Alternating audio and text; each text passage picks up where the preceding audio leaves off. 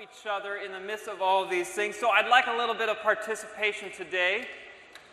If I call out a group that you are in, will you go ahead and stand so that we can give a little uh, shout out to all of you? So if you are a new freshman to Concordia University this year, will you just go ahead and stand up so we can welcome you?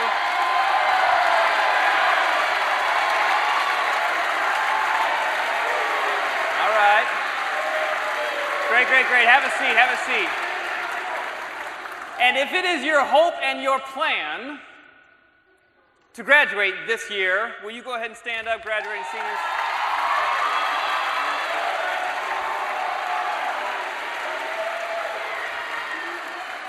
All right. Let's see who else we have. If you are uh, studying business, who's studying business? Go ahead and stand up where you're at. All right. All right, go ahead and sit. Education. Anyone studying education? There we go. All right, what about uh, like biology? Any of our bio people?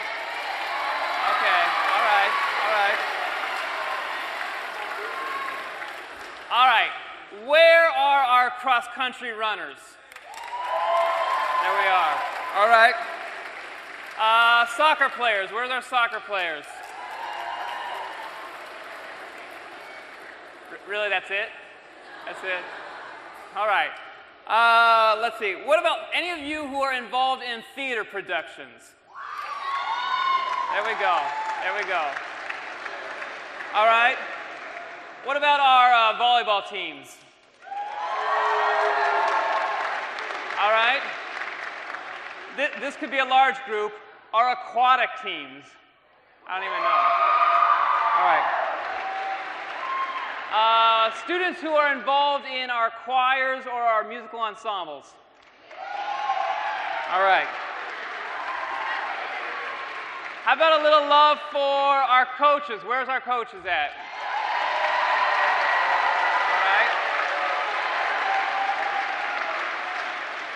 Uh, professors. Do we have any professors in the house? All right. All right, if you hail from the golden state of California, go ahead and stand on up.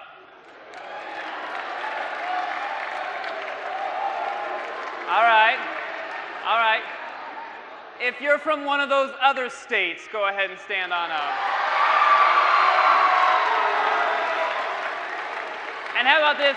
If you call another country home, will you stand on up?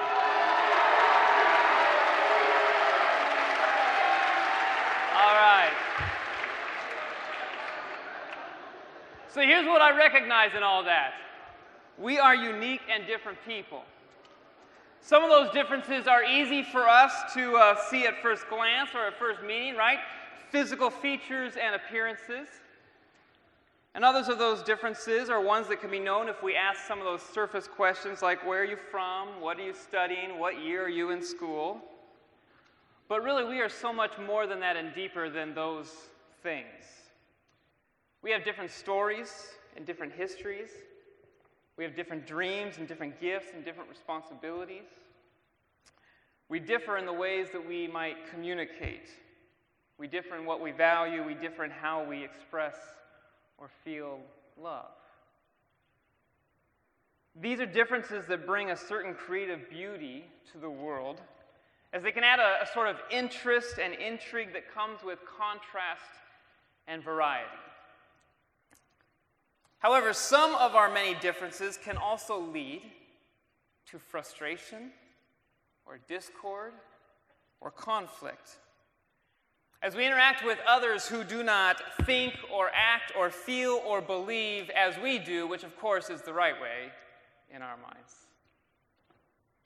In each of, each of us, this can breed dismissiveness, impatience, insensitivity, and at times even outrage. And if we take our cues from the society around us, we can find ourselves sucked into the need to draw lines or pick sides, align perspectives, to argue, dissent, or finally even just separate from those who might disagree. And our world plays up those differences because conflict makes the news.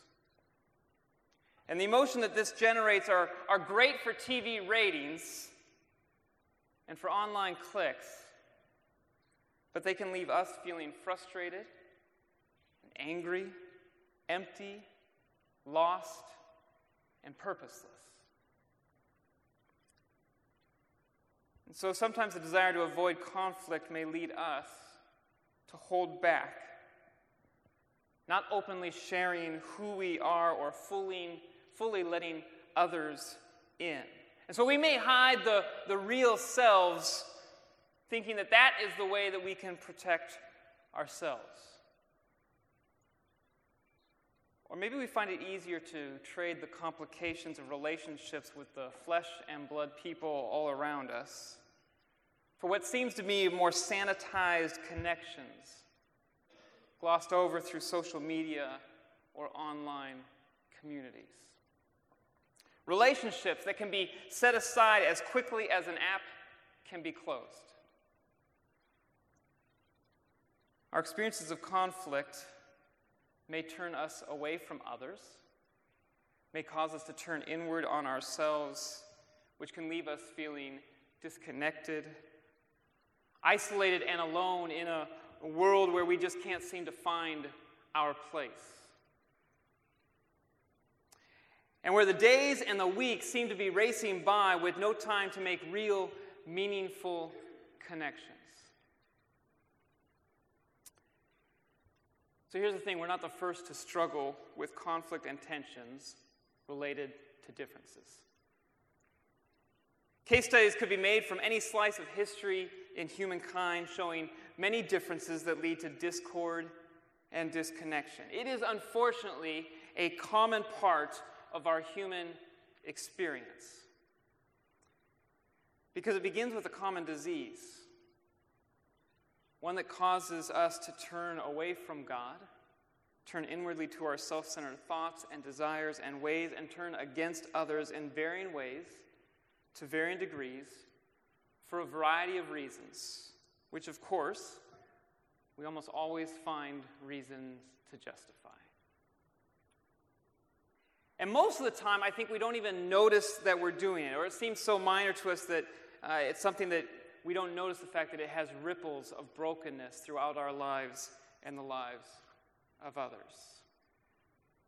So, the name for this disease is sin, and like many other diseases, sin is unbiased and indiscriminate in who it infects. It doesn't matter one's gender or nationality or ethnicity or age or social status. But it's not only indiscriminate, it is also universal. It infects every person all across history, throughout the world, except one Jesus. Jesus, who is God in the flesh, God who wrapped himself, clothed himself in humanity.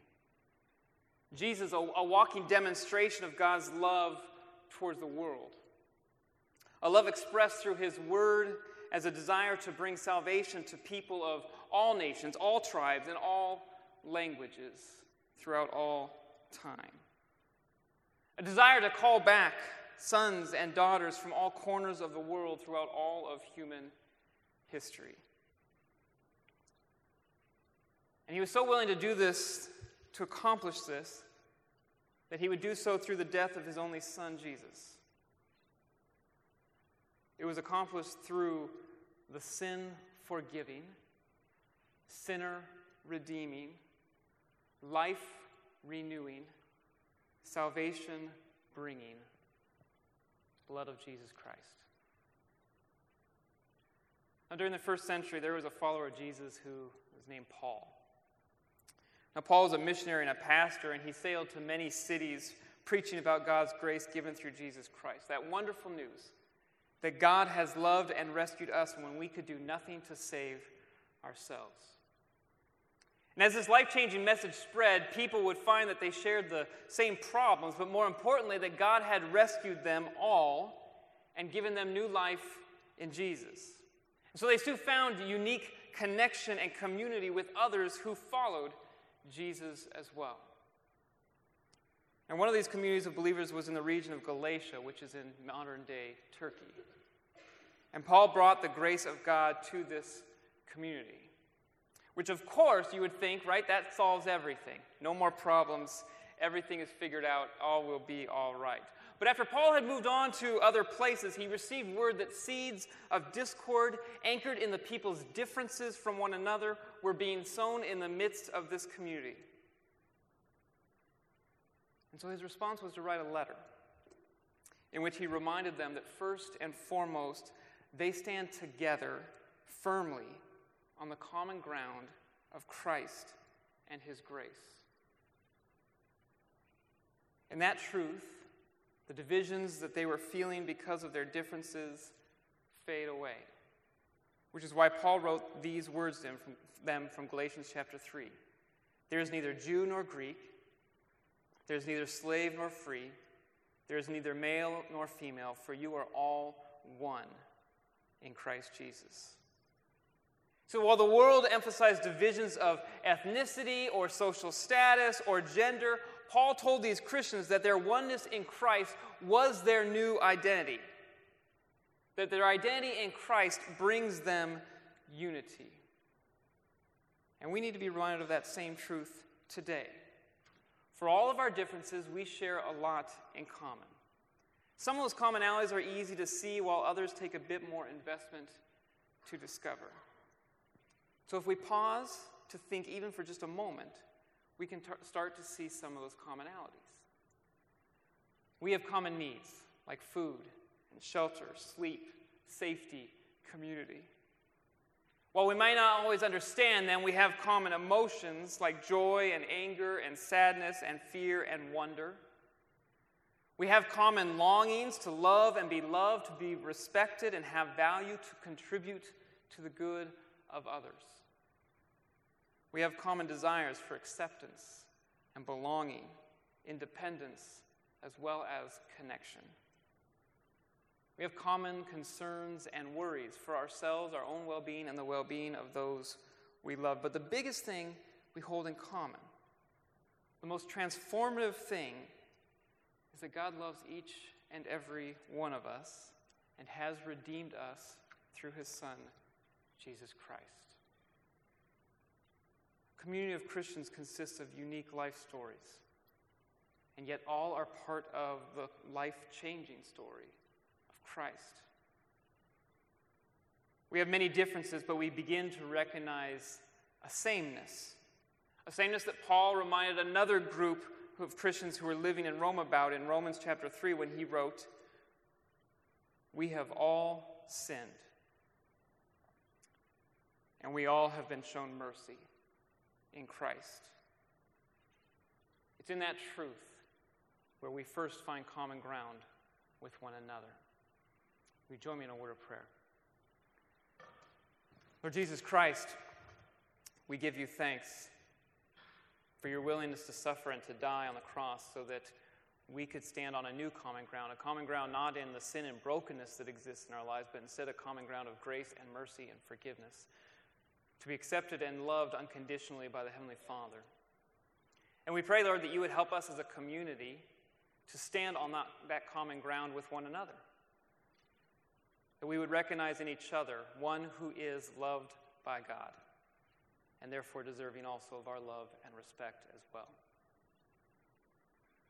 Lead us not only into these things throughout the rest of the year, but lead us safely into this weekend, that it would be a time of refreshment uh, as we come on to the next week.